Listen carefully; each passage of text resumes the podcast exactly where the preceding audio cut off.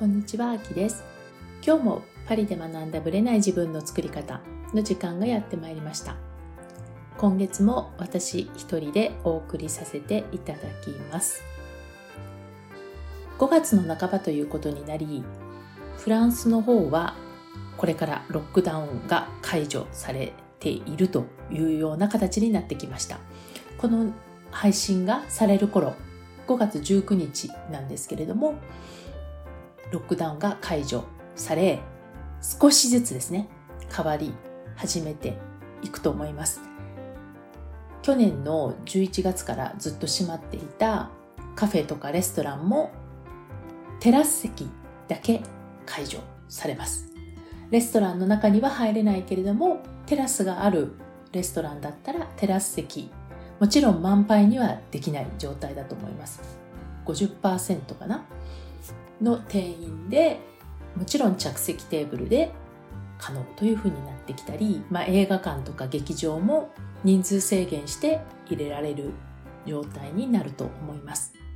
また、ずっとね、最近、普通のお店も閉まってたんですけどね。で、そのお店も、例えば洋服とか、そういう、いわゆる普通のね、お店も再開始まります。もちろん、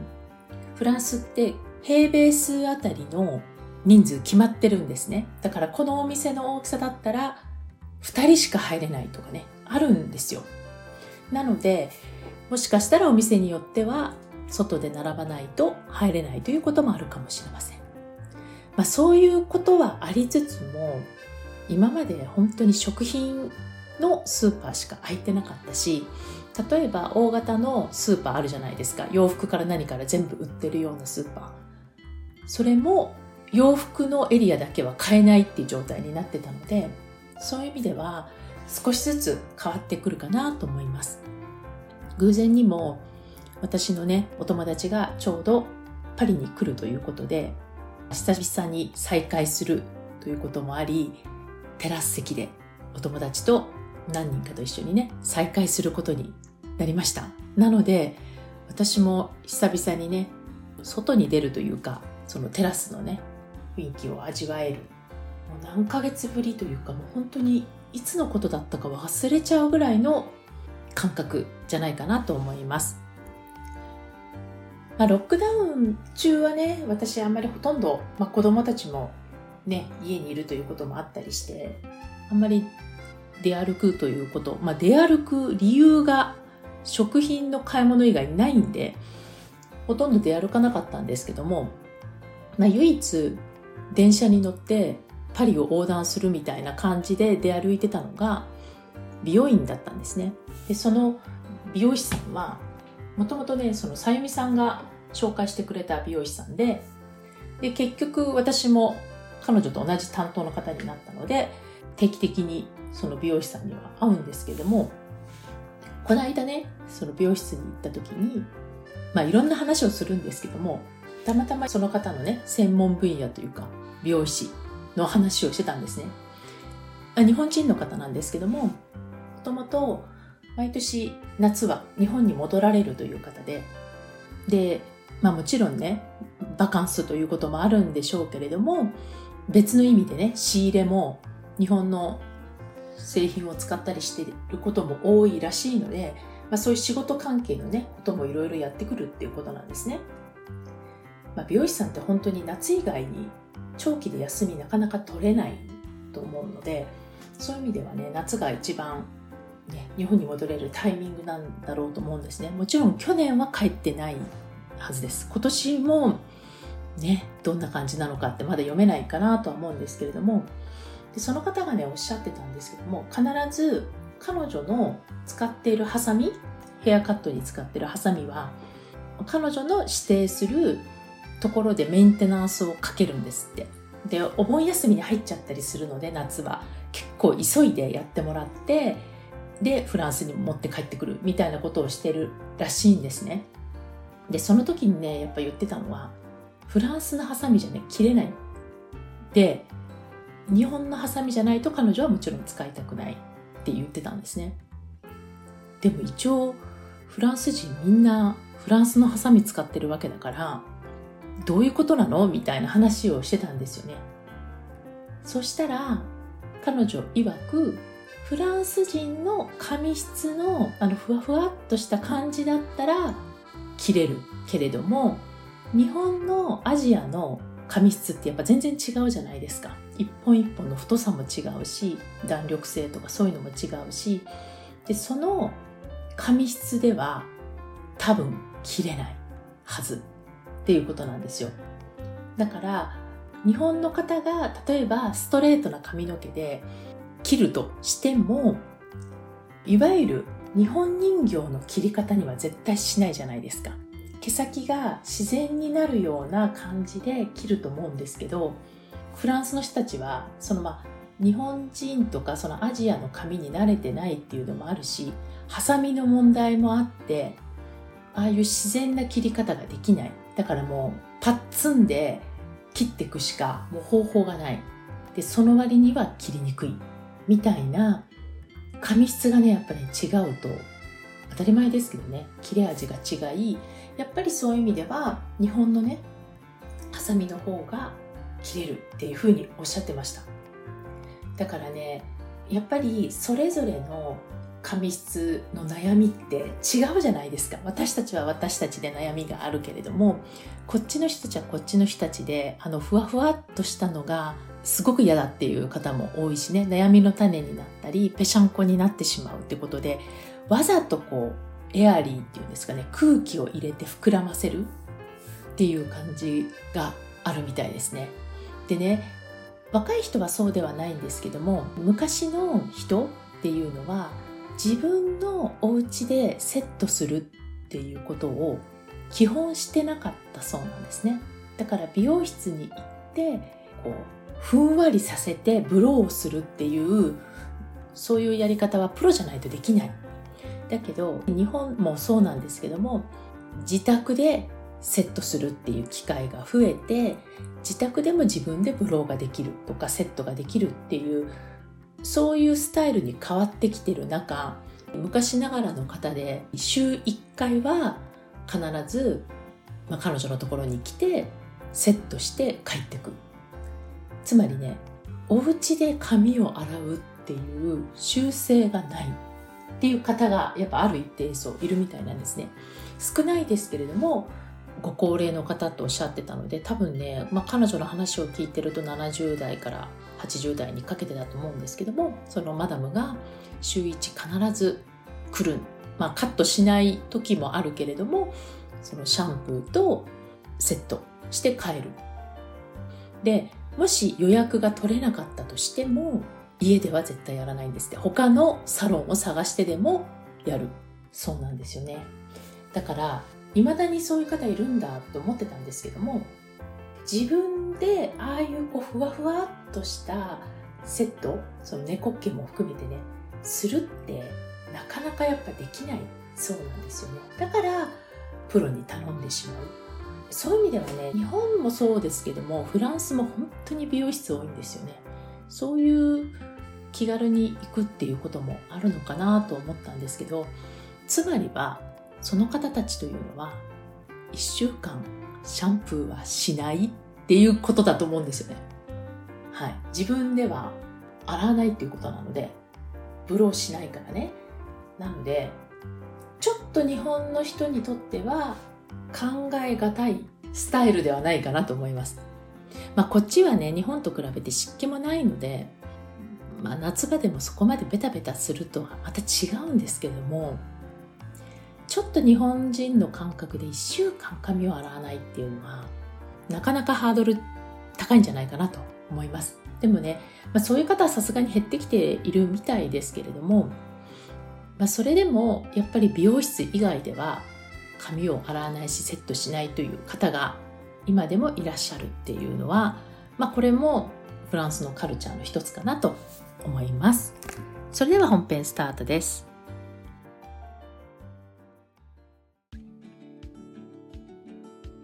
はい、本編です。今日はですね、願望達成の話のちょっと続きをね、ビジョンインタビューを前回したので、その関係で、ノート術を受けた方の生の声をお届けしたいなと思っています。これはノート術を受けてるかどうかとか、あんま、関係なく願望達成の秘訣でもあるので願望を叶えるためのヒントを知りたいという方はぜひぜひ聞いていただきたいなと思います。でこちらはね無料のノート術8日間のオンライン講座みたいなものをやってるんですけどもこちらの方のインタビューゆずこさんっていう方のねインタビューを凝縮してお届けします。あの本編っていうかもうちょっと長いものなんですけどもね。本当に必要な部分だけをコンパクトにまとめてお届けしたいなと思います。でなぜね、彼女を今回取り上げようと思ったかと言いますと、もちろんね、たくさんの方にお客様の声としてね、いただいてるんですが、あえて今回彼女を選んだ理由というのは、実はね、私と全くタイプが違うからでもあるんですね。で、どういうことかというと、タイプが違っていても、脳の働き的には全く関係ないんだよっていうところを知ってほしかったからなんですよ。もちろんね、心理学的にはマインドの部分とかね、違うところはありますよ。そこはね、スタイルなんですけれども、でも脳の仕組み自体を使って叶えるという点では全く同じなんですね。なので、そこの部分をあえて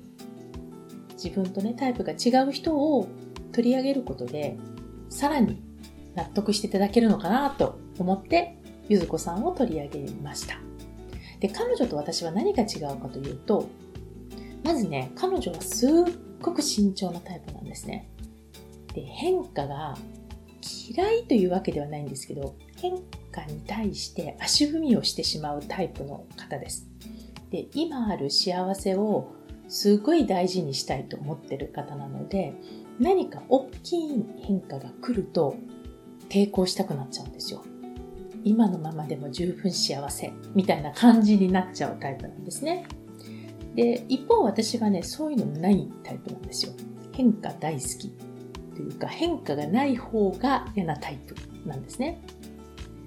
で、あとね、仕事のスタイルが違うっていうのもあると思います。彼女は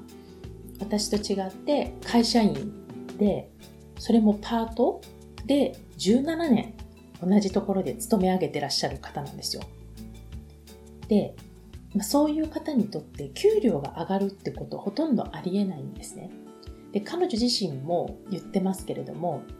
実際に彼女と今一緒に仕事をしている入社1、2年ぐらいの方ではほとんど給料はあんま差がないらしいんですよ。だから彼女自身宝くじが当たらない限り、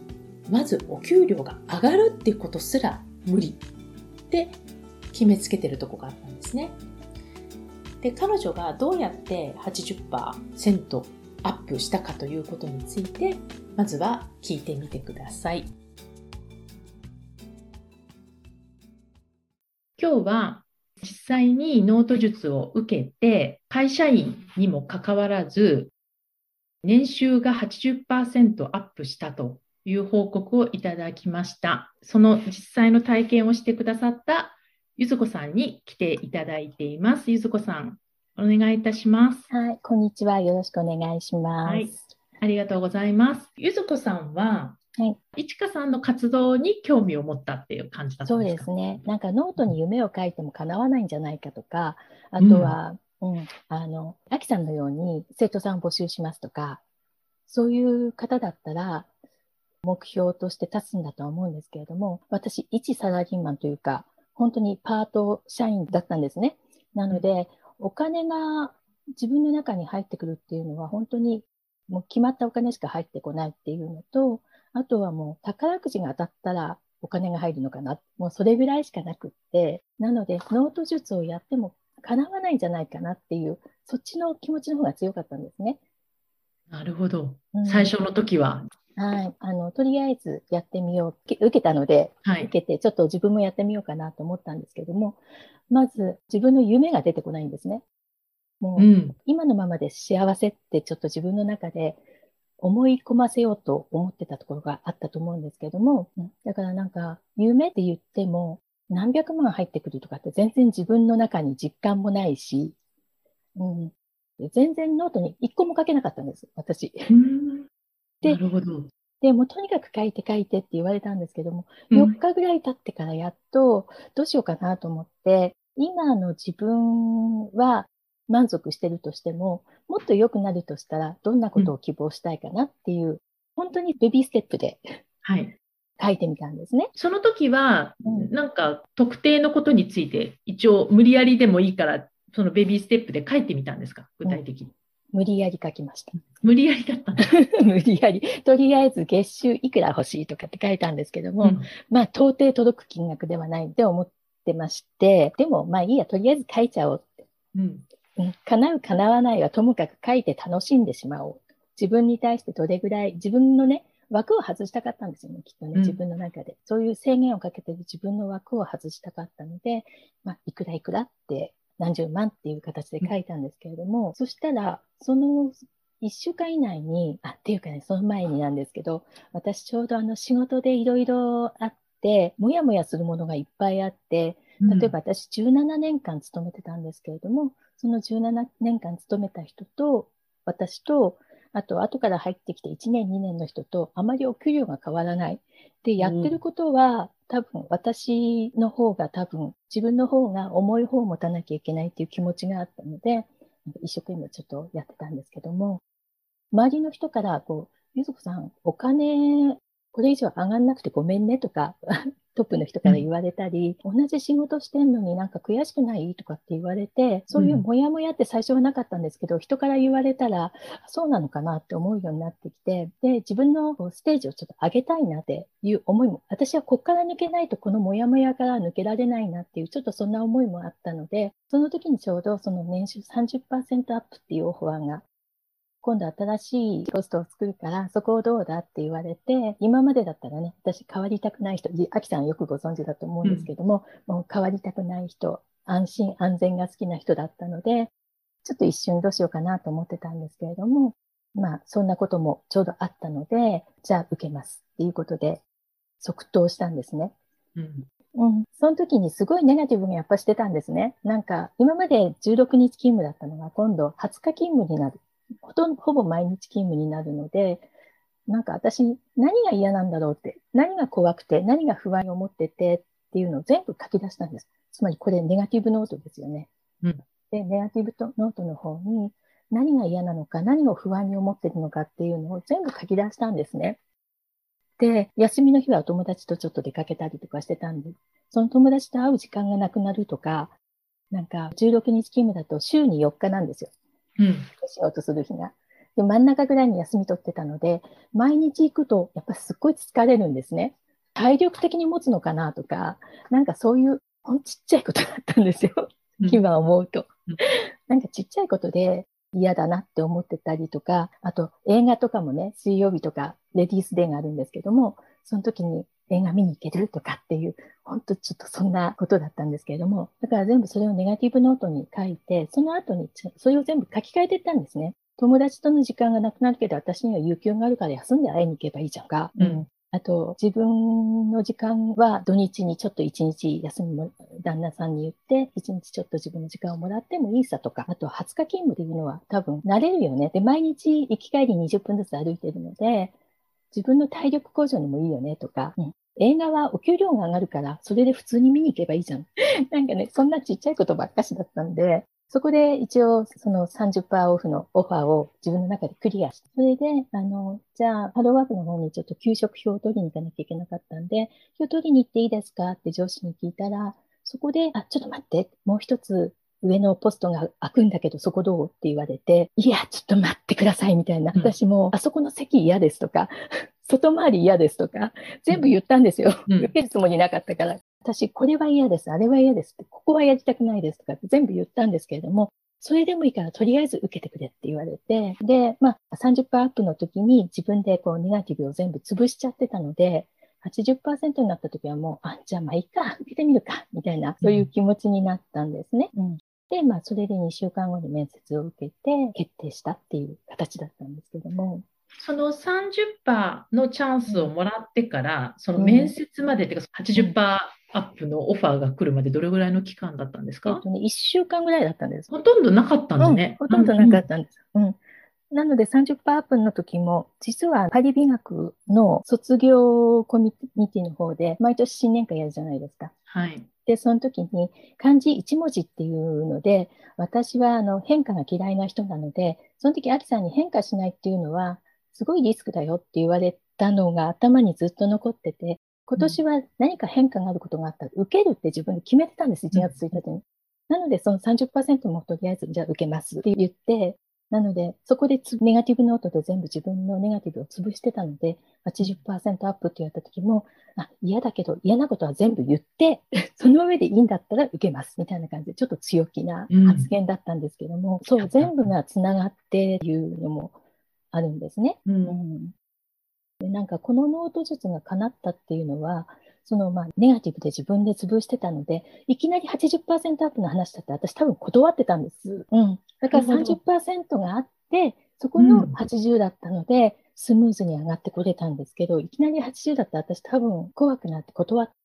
いくらこう変化を受け入れようと決めてた私も、みたいな。そうそう、さすがにちょっとそれは無理だろうみたいな、うん、なんかそんな気持ちだったんで、うん、ですね。だからその段階があったっていうのは私にとってはすごく良かったかなって思ってます。なるほどね。うん、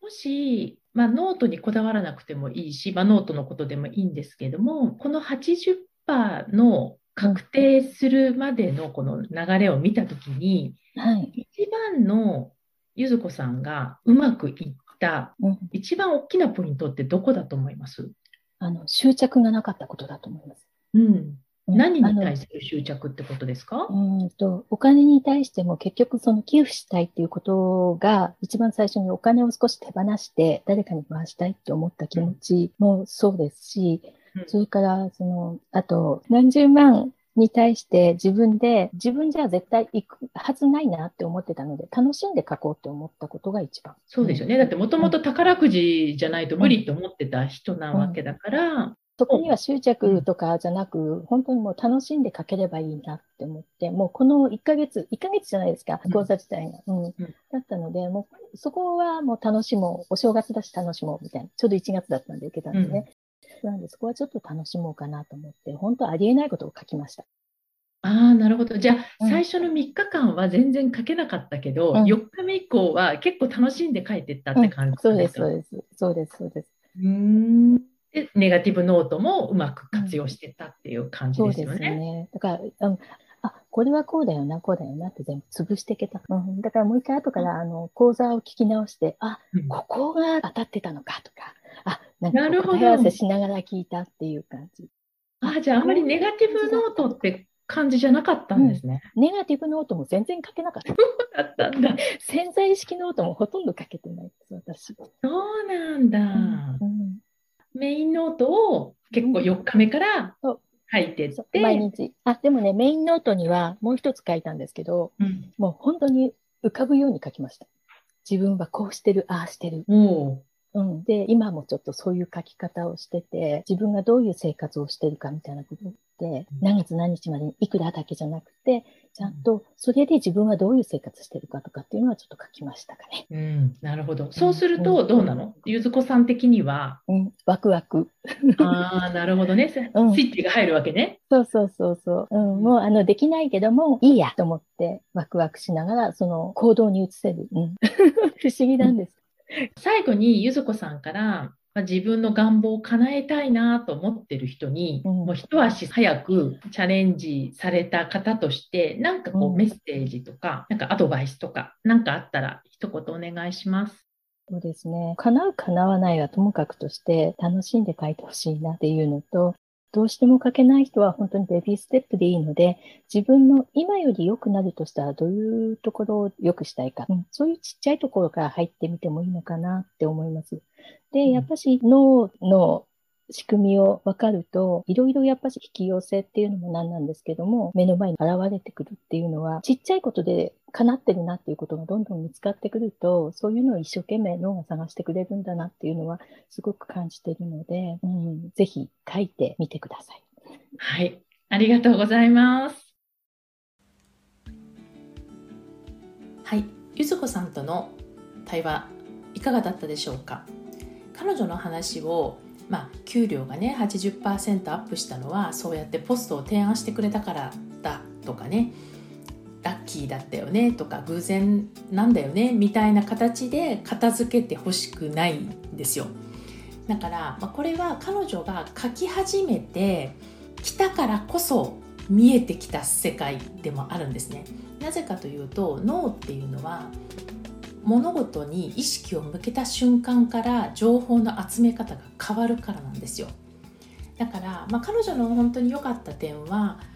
まあ、1回は願望が出てこなかったとしても、まあ、やっても叶わないなと思ったとしても、まあ、とりあえずやってみようみたいな感じでスタートしたのが良かったと思います。で確かに私たちもしつこくとにかく書いてみましょうって言うんですけど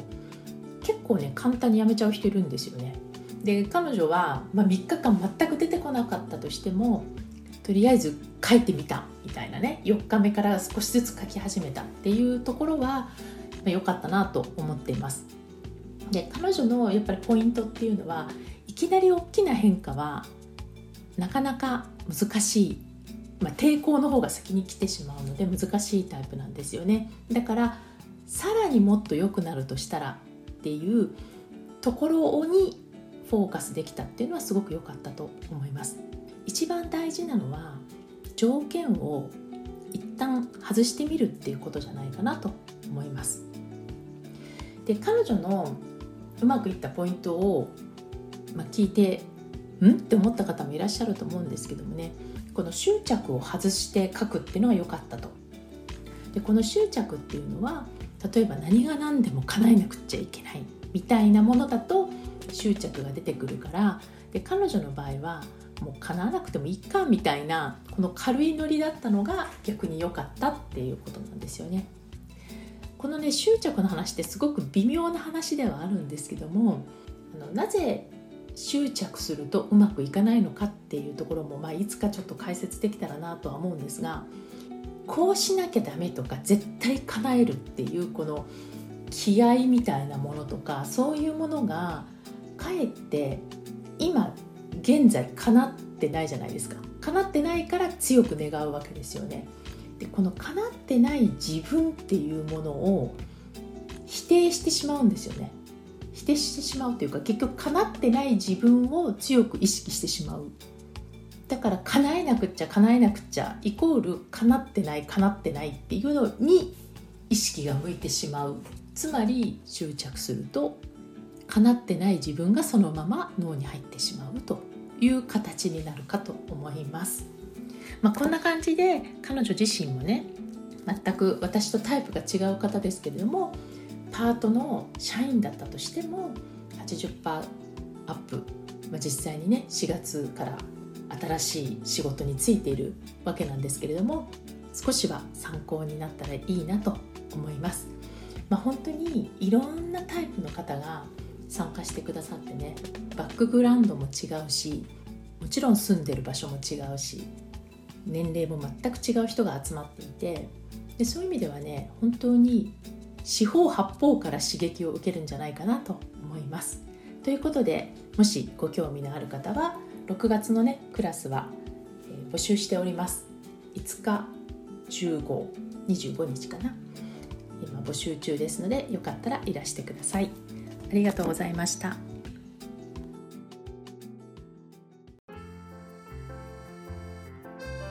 この番組は